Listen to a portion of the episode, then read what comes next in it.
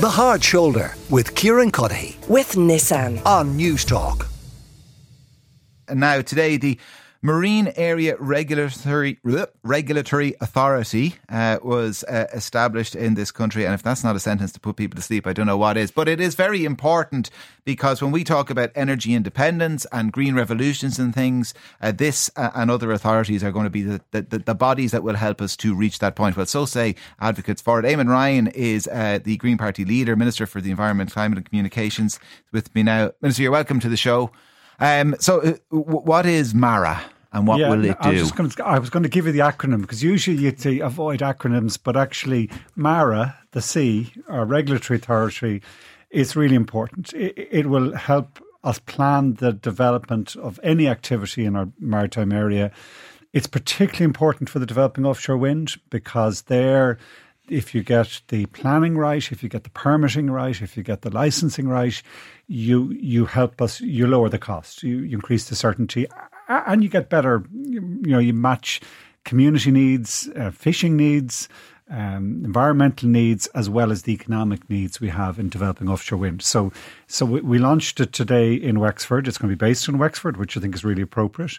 Um, there was a lot of other progress this week, and uh, uh on offshore wind, particularly where I would have a real responsibility. Last mm. Saturday, we went down to Ardnacrusha in, in, in the, on the Shannon, and there the Shannon, Est- Est- Shannon Estuary Task Force said the development of offshore wind is central to the development of the west of the country, and and today, as well as launching MARA, which is this new regulatory body, uh, we also set out details of what's going to be our second round of offshore wind. So, people, your listeners might remember a number of months ago, we did the auction for the first phase. One of those projects will be on the west coast of the Connemara coast. The other will, the, the others will be in the Irish Sea. They'll provide enough power for 2 million homes in mm. Ireland if they get through planning. And now we're going, what well, we started today, as well as launching Mara, we set out the second phase of development. So this will be moving south. We've we've designated, and, and it's a switch from a developer-led approach where the developers kind of you know determine where we would put the wind farms to a plan-led approach where the state goes centre stage and says this is the area that best meets our uh meeting getting wind, but also reducing conflict with fishing or reducing mm. conflict with environment and, and so we've designated an area in southern waters from kind of Wexford coast around to near Cork Harbour. And and we will then do that second auction. We'll start it late this year. And then we just keep going because we have such a scale of power cap- available to us in offshore wind that we'll do a regular auction each year. We will build up on what is the basic underlying premise behind this is our sea area is seven times our land area. Yeah. It's one of the windiest places on the planet. We can use it for our own needs, but also for export, for for developing an opportunity, an industrial opportunity for the whole country. So, so today was a good day from that so, perspective. So, so um, is that the sell as as you as you get closer to, to satisfying our energy needs from renewables, is that the sell to encourage people to tender in these auctions is that you'll be able to export this yeah. Uh, this excess energy to a European grid. At the same time as we're doing this, we've already started. We're building a new interconnector, and this is an electricity interconnector. It, it takes high voltage direct current. It's about the size, it's less than the size of a tennis ball. Yeah. And it, it can send power over long distances with little or no losses. So we're building a new interconnector between Wales and Wexford, Great Island. We're also building a new interconnector between. Comes up just at Baginbun. I saw it coming up. I'm going yeah. down there this weekend. Yeah, and you'd hardly notice it. I mean, it comes up under the shoreline, so it, it won't really be seen. Um, it comes into an area, Great Island, where we already have power stations, so it's it's kind of relatively easy to do. Similarly, the one from France, from near Brest, it'll come in near Carrigtwohill, just uh, west of Midleton there, and and that those two again allow us have balancing capabilities. So when the wind isn't blowing, we can pull power into the country from France and Britain. And when the wind is blowing, it gives us, it's one of the ways we can export it. But I suppose first thing is it's actually for our own needs. And particularly at the Shannon Estuary Task Force, what the, what the argument was, this is the kind of the, the, the Ardnacrusha moment for this mm. generation. You know, people remember Ardnacrusha when in 1927, on, on almost, you know, uh, young 20 year olds were basically, who had real skills in engineering, said, we're going to invest in this. We invested 40% of our state's wealth at the time, and we built Ardnacrusha to power the country. It allowed us to electrify the country. Well, this is similar in scale, except it's going out to sea. That trapped the power of the Shannon. Now we're going to trap the power of the Atlantic.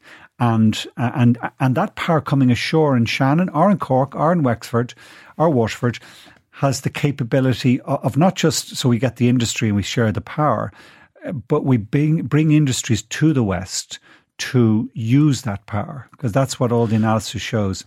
And earlier in this week, we had a busy week, I also launched a new hydrogen strategy. yeah, is, to what extent does that complement uh, uh, uh, all of this offshore renewables? Completely, because the, so various ways you can sell and share and store and manage this power. One, as I said, is to send it around these yeah. electricity wires to other countries. The other is to convert it using a process called electrolysis. Now that's where you get you take water, and we have that in abundance compared to other countries. You spl- you use renewable electricity to split the water, split H2O. You split the oxygen from the hydrogen, and you store the hydrogen. And that's called green hydrogen because you're using renewable power to do it. Mm. It that then can be used in power generation at times when the wind isn't blowing to give you that other balancing capability. It can be used to be converted to ammonia, which you can, or to fertilizers, or it can be used to conversion into what they call synthetic fuels, which you can use in aviation. So it's got a variety. It can be used in industrial heat processes that is, are hard is, that technology viable and economic yet? Or is it, you know, is it just a case of putting in the infrastructure for that type of thing? Or is there still a way to go in terms of perfecting it? To, well, you'd start with, first of all, you start where you're already using hydrogen, but there you're using hydrogen from fossil fuels. Mm. So, for example, Whitegate Oil Refinery would use hydrogen in the refinery process. So the first place you do where the economic sense is so clear, you switch from that fossil hydrogen to green hydrogen. And, and that's a first application.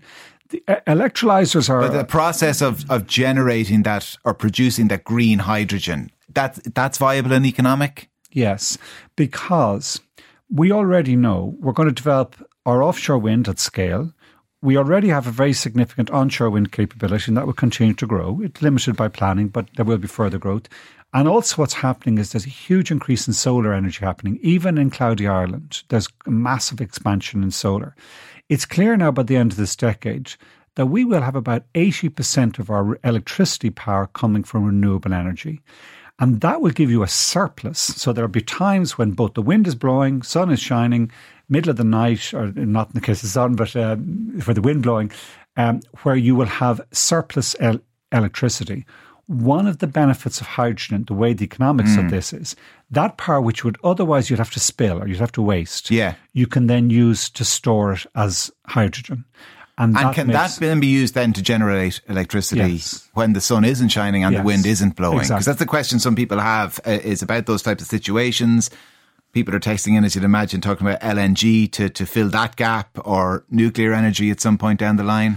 No, the whole range of balancing capabilities. Can I say one thing here? And just, and I said this, I was gave, gave a speech down in Wexford today.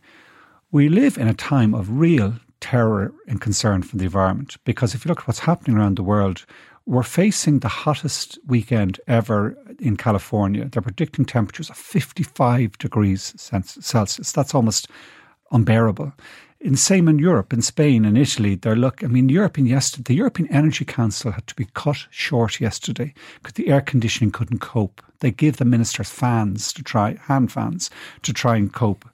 Um, all over the world, in the Antarctic at the moment, we're seeing extreme weather that we never expected to happen so quickly. So it's a truly frightening time. What could give you hope is the action that's starting to take place in renewable power.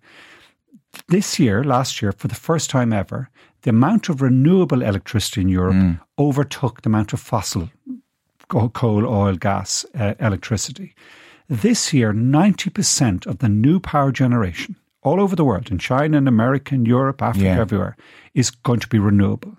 There is a solar revolution taking hold and a wind revolution that won't stop now because it is the least expensive, it's the most secure, it's accessible everywhere, it's not, we'll never fight a war over renewable energy. So Our, and Ireland is good at this. We have very high, we're in the top five countries in the world at integrating ren, variable renewable power. So we're already doing it and we've learnt lessons from how we can do that. The, the, all those lessons yeah. about how you ship power over grids and so on. So we have real capability.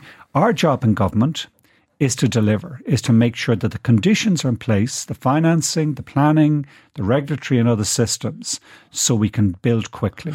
And that's what we're going to do. So, when you talk about an environmental crisis, then in tandem uh, and connected, we've got this ecological crisis, and the European Parliament yesterday voting in favour of this uh, nature restoration uh, law, this piece of legislation, and that's not the end of it. Then, uh, kind of discussions uh, begin between European Council and European Parliament. What what do you say to farmers listening to this who are worried that their land will become unviable? I don't that it raises the water table, even on, on neighbouring bogland, which they wouldn't have a problem with wetting in principle, but they worry that it suddenly that surrounding land becomes unviable. We'll have to monitor that and make sure it doesn't happen, which I'm, absolutely certain we can. And I think there's a lot of disinformation on, on that law that it would be bad for farming. I think the exact opposite. I think it's good, good for farming. I thank God that, that it was approved like it was close yesterday. It was the Irish vote swung it. There was a 12 vote margin in terms mm. of, and the Irish MEPs who had said they were going to vote against switched, thank God, and voted for, and that actually got it over this the line. This is the Fine Gael MEPs yeah, whose party EPP voted against it. As a country, we yeah. actually, in the European Council, myself and Minister Malcolm Noonan, and working with Charlie McConalogue, Minister of Agriculture, took a strong position in favour of it because it's in our interests. Um, we should be proud that as a Parliament last week, on a government motion supporting nature res- restoration law, 121 TDs voted in favour, nine voted against. I think that reflects what the Irish people think. Mm. I think the Irish people are aware that the natural systems, the, it's not just climate change as risks, it's the natural systems. If I give you one example, I met Inland Fisheries Ireland yesterday. I was getting an update on some eh, local issues on the Liffey and so on. But they told me the wider news that the number of salmon returning from Arctic, from the Greenland areas where they feed this year, is almost 40 to 50% down on last year. Like, that's truly frightening that we are on the brink, or if we don't do everything to try and stop and change it, of losing the salmon, wild salmon population that inspired this people, people in this country for generations. A sense of part of our system is that we had beautiful water, clean waters mm. with trout and salmon and all the other natural systems. And they are being torn apart by the ecological crisis we're in. And I think the Irish people know that and they want to do something about it. And I think that's why, in the end, at the very end, it swung back in terms yeah. of protecting and restoring nature. What do you say to those people, citizens who want to do something about it, and they think this, the thing to do about it is to slash tyres on SUVs? I spoke at, uh, I was up at a Mary Robinson event in Ballina last Friday. It was really interesting debate, really good debate on some of those issues. And my clear sense, and I share it here as well, is this won't work if it if protests. Yes, absolutely, the right to protest and the need for protest, but I don't believe it should be targeted at the individual. I don't believe it should be targeted at people's homes. I think we need to bring people with us at scale, and it can't we can't afford for it to become a deeply divisive, personal, individual issue. And I think we've avoided some of the worst of that. Like we don't have what they have in America, where you know it's a it's an identity issue. Are you pro or against climate change? I think everyone, mm. the vast majority of the people in this country, are want to see action on climate change, and I don't think we should be doing form, form, forms of process, protest that target the individual. Well, listen, before you came in uh, uh and before I let you go, we were talking about uh, RTE. Um, if a funding crisis, it's a perennial funding crisis at RTE. Mm if a, a, a compounded funding crisis leads to the possibility of redundancies, will the government step into the breach? I don't think it'll come to that. Uh, and I don't think we should decide the issue of funding of broadcasting and journalism in the country on that. I mean, sorry, you'd obviously be very careful to avoid that, but I don't think that. I think we need to decide the issue in any in any regards, mm. and I think that but is. Would you rule out a bailout? No, I, no. I think we need this more than this time more than anything else. We need to service and fund and support high quality journalism in a world where there is so much disinformation and fake news. It's the time more than anything else that you need independent, high quality journalism. It's not just an RTE. I think any funding mechanism that we introduce, we should look to try and support other media organisations because you want you don't want you know it's not just one voice. So I think and, and I think we were coming to that decision. this whole controversy around the uh, payments, the barter account, and so mm. on, has, I suppose, interrupted that. But in the autumn or later this year, I expect us to conclude and make the decisions we need to make to support journalism. Eamon Ryan, Minister for the Environment, Climate and Communications, Green Party leader. Minister, thanks a million uh, for joining us here in studio. The Hard Shoulder with Kieran Cuddihy. With Nissan. Weekdays from 4 on Newstalk.